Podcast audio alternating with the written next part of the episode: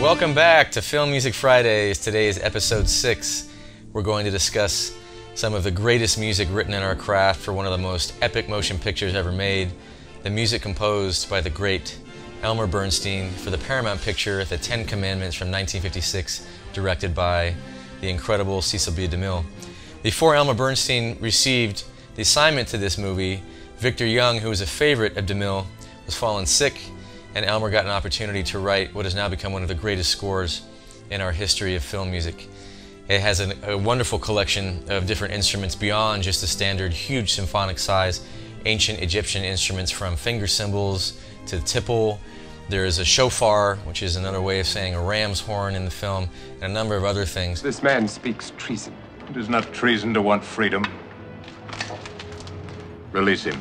Today we're going to discuss one of the great scenes from the film, scored by Elmer, that takes place when Moses, played by the great Charlton Heston, was banished to the desert by Pharaoh.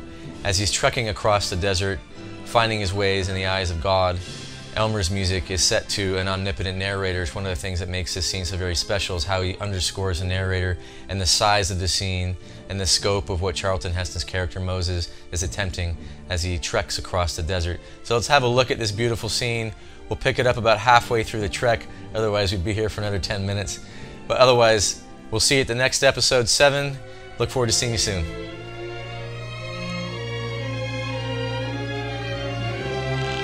He cannot cool the burning kiss of thirst upon his lips, nor shade the scorching fury of the sun. All about is desolation.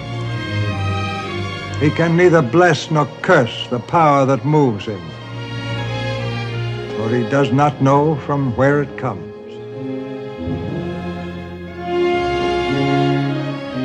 Learning that it can be more terrible to live than to die. He is driven onward through the burning crucible of desert, where holy men and prophets are cleansed and purged for God's great purpose. Until at last, at the end of human strength, beaten into the dust from which he came, the metal is ready